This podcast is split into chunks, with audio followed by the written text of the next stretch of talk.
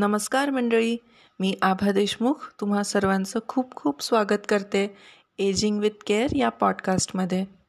हा podcast retire होणाऱ्या आणि साठीची पायरी चढणाऱ्या सगळ्यांसाठी आहे आणि अशा सर्वांना उर्वरित आयुष्य जगण्यासाठी मोटिवेट करण्याचा माझा हा प्रयत्न आहे. या एपिसोडमध्ये मी तुम्हाला माझ्याविषयी थोडंसं सांगणार आहे की मला पॉडकास्ट का करावासा वाटला, हाच विषय मी का चूज केला, इन शॉर्ट माझी स्टोरी.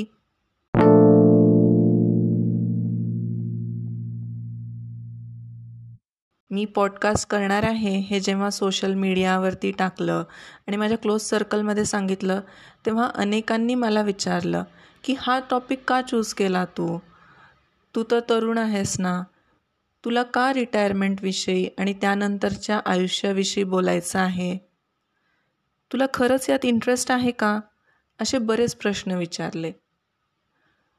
सो तुम्हाला माझं थोडंसं बॅकग्राऊंड सांगते ज्यामुळे तुम्हाला लक्षात येईल की why I want to do this.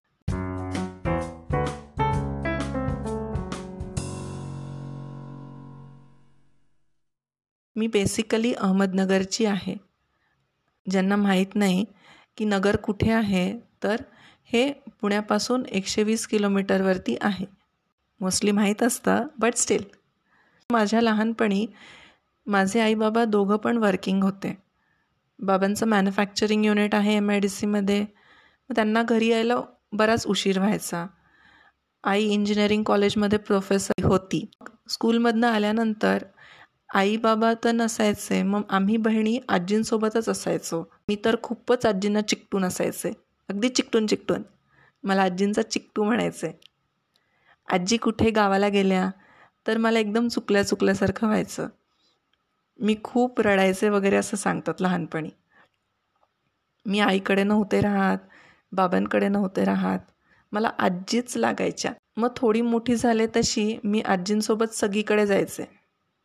मंदिरात असो, लायब्ररीत असो, शॉपिंगसाठी असो, एखादा गाण्याचा कार्यक्रम असो, अगदी क्लासिकल गाण्याचा कार्यक्रमसुद्धा मी आजींसोबत पेशंटली ऐकलेला आहे. बँकेत असो, बँकेत तर अगदी रांग वगैरे असं तरीसुद्धा अगदी पेशंटली बसून थांबून सगळं काम होईस्तोवर आजींसोबत थांबायचे.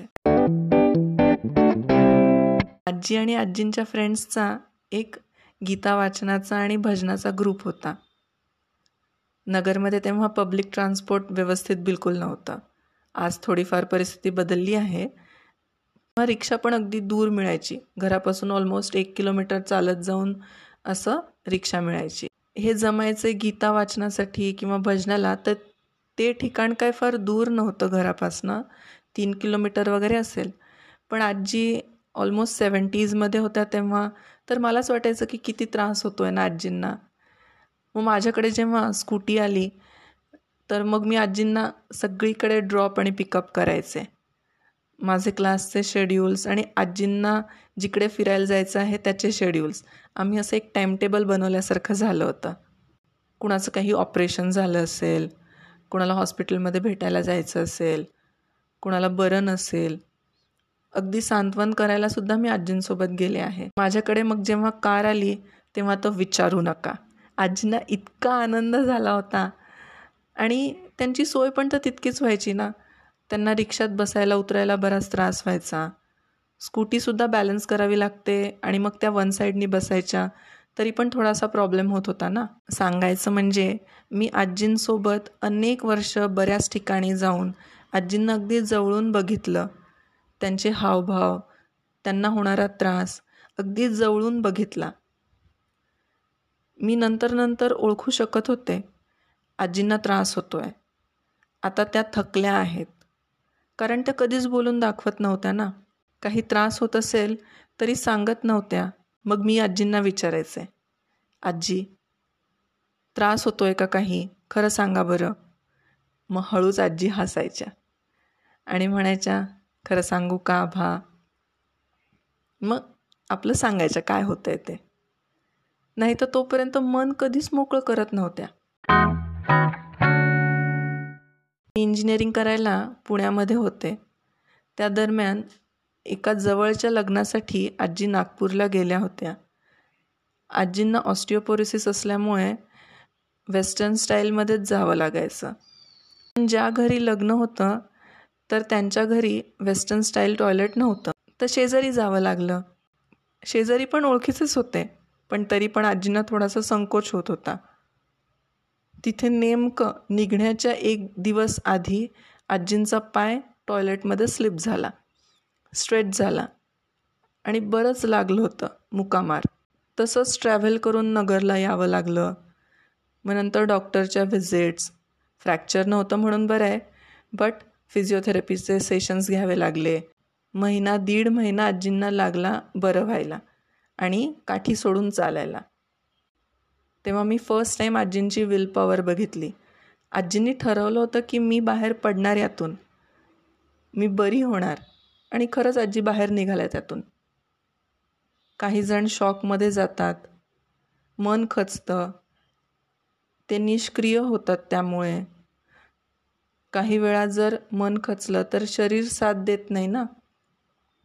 पण आजी वॉज व्हेरी स्ट्रॉंग, बाहेर निघाल्या त्यातून. बरं, आजींना भटकंती खूप आवडते बरं का. बऱ्याच ठिकाणी आजी फिरल्या आहेत. माझं एम बी ए झालं इंजिनिअरिंगनंतर आणि मी बाबांसोबत बिझनेसमध्ये जॉईन झाले होते.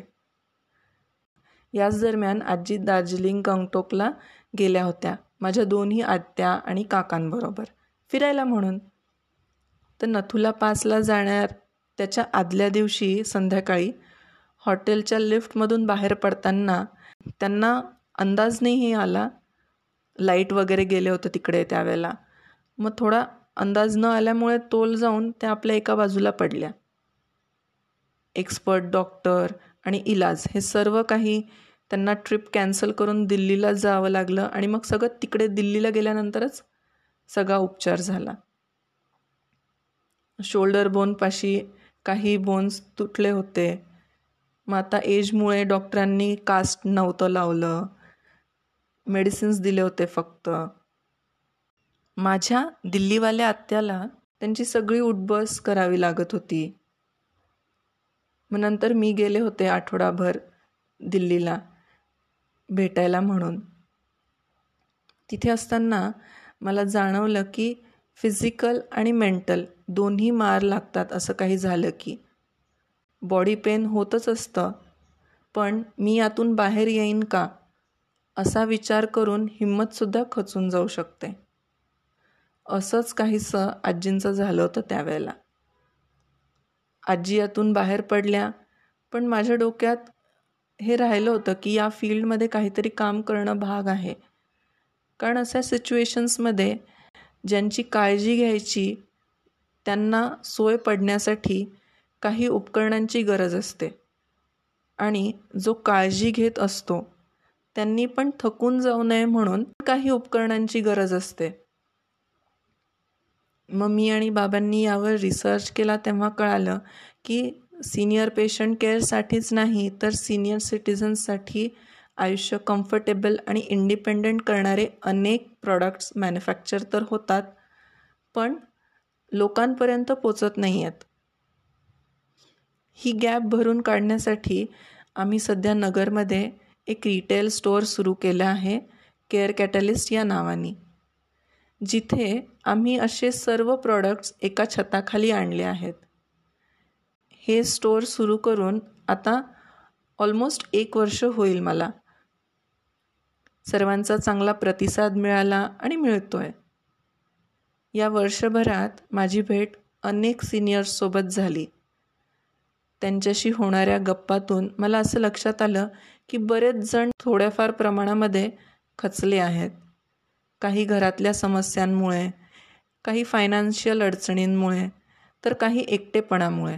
काहींच्या मनात कोरोना काळात जी भीती बसली ती निघायला बराच प्रयत्न करावा लागतोय, तर काही एखादी दुखापत झाल्यामुळे खचून गेले आहेत. आत्ता रिसेंटचीच तुम्हाला घटना सांगायचं म्हणजे माझ्या आजी परत पडल्या. रात्री टॉयलेटला जाण्यासाठी उठल्या तर थोडा तोल जाऊन रूममध्येच पाय घसरून एका बाजूला भार देऊन पडल्या. पडल्या एका पायावर होत्या, पण दुसरा पाय शॉकमध्ये जाऊन तो पण हलवता येईना. बरं, आजी सध्या हैदराबादला असतात माझ्या आत्याकडे, तर आजींना हाक मारून आत्याला बोलवण्याची लाज वाटली. काय विचार करेल ती, त्याहून पलीकडे काय विचार करेल जावई, ह्या विचारांनी त्यांनी हाकच मारली नाही. स्वतःहून जेव्हा जमेल तेव्हाच वर उठल्या. त्यामुळे काय झालं हे सगळं अंगावर काढलं गेलं आणि मग दोन्ही पाय हलवता येत नव्हते. फ्रॅक्चर नव्हतं, पण मालिश करून गोळ्या औषधं घेऊन आजी बऱ्या झाल्या. मी आजींना भेटायला गेले होते या दरम्यान, तेव्हा आ आजींनी जे एक वाक्य म्हटलं ते माझ्या हृदयाला स्पर्श करून गेलं. की त्या म्हटल्या की मला सारखं असं वाटतं की माझं साहेबांसारखं न व्हावं. साहेब म्हणजे आजींचे वडील. ते असंच काहीतरी कारण झालं, पडले आणि गेले, आणि आता ही भीती आजींच्या डोक्यात बसली आहे. त्यामुळे आता आजींची आधीची जी विल पॉवर होती ती थोडी कमी झाल्यासारखी वाटली मला. आणि मला वाईट वाटलं की आजी हे निगेटिव्ह थॉट्स, भीती घेऊन जगतात. मी तर खूप बोलून बोलून आजींना अगदी पटवून दिलं आहे की हे विचार करणं तुम्हाला टाळावं लागणार आहे. मी माझ्या आजींना तर खूप सांगते की पॉझिटिव्ह थॉट्स ठेवा मनात, कुठेतरी वेगळीकडे मन गुंतवा, मदत मागायला मागे पुढे बघू नका. पण बाकी आजी आजोबांना हे कोण सांगणार. तर मला ना पॉडकास्ट ऐकायला खूप आवडतं.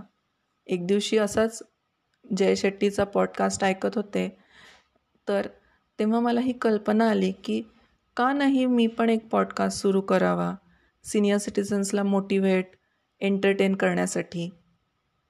जे मी माझ्या आजींना सांगते तसंच मी इतरांच्या आजी आजोबांना पण सांगेन ना. मग ही आयडिया डेव्हलप करत करत आज मी तुमच्यापर्यंत घेऊन आले आहे एजिंग विथ केअर. तर सुरू करत असताना सर्वात आधी थोडं ट्रेनिंग घेतलं, कसं करायचं काय करायचं हे शिकले. पण मला एक मेजर प्रश्न होता की कुठल्या भाषेत सुरू करायचं हे. घरी विचारलं, गाईडला विचारलं, सगळे हेच म्हटले की तू ज्या लँग्वेजमध्ये कम्फर्टेबल असशील ना त्यात कर. पण मग मी विचार केला की आजी कुठल्या भाषेत कम्फर्टेबली ऐकू शकतील. तर मला एकच उत्तर आलं, मराठीतून. तर ज्यात माझ्या आजी कम्फर्टेबल त्यात इतरांच्या आजी आजोबा पण कम्फर्टेबल असणार ना. म्हणून मी आपल्या मराठीची साथ घ्यायचं ठरवलं.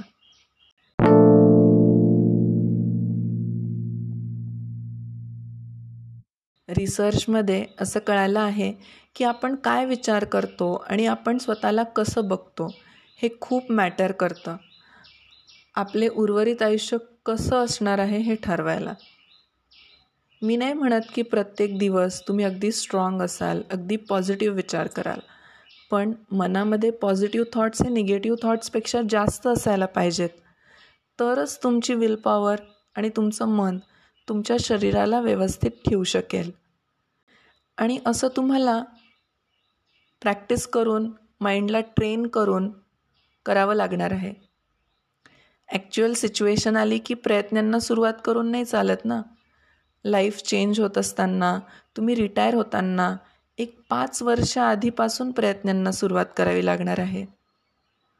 जसा एखादा क्रिकेटर एकदम पहिलेपासूनच इंटरनॅशनल मॅचेस नाही खेळत ना, तर तो आधी अनेक प्रॅक्टिस मॅचेस खेळतो, त्यानंतर पुढची पायरी येते ना. तसंच अगदी साधं सोपं सांगायचं म्हणजे तुम्ही हे साठीनंतरचं आयुष्य एक मॅरेथॉन आहे असं समजू शकता. पंचवीस माईल म्हणजे मॅरेथॉन. तसंच साठीनंतर अंदाजे पंचवीस वर्ष असतात आपल्याकडे. एका मॅरेथॉनसाठी जेवढी तयारी कराल तशी तुम्हाला या फेजमध्ये सुद्धा करावी लागणार आहे. मेनली माइंडला ट्रेन करावं लागणार आहे. आणि सोपं नसणार आहे हे, कठीणच असणार आहे. आणि या सर्व गोष्टींमध्ये मला तुमची मदत करायची आहे.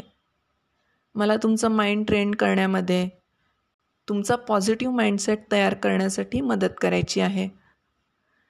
माझे या पॉडकास्टद्वारे तीन प्रयत्न असणार आहेत.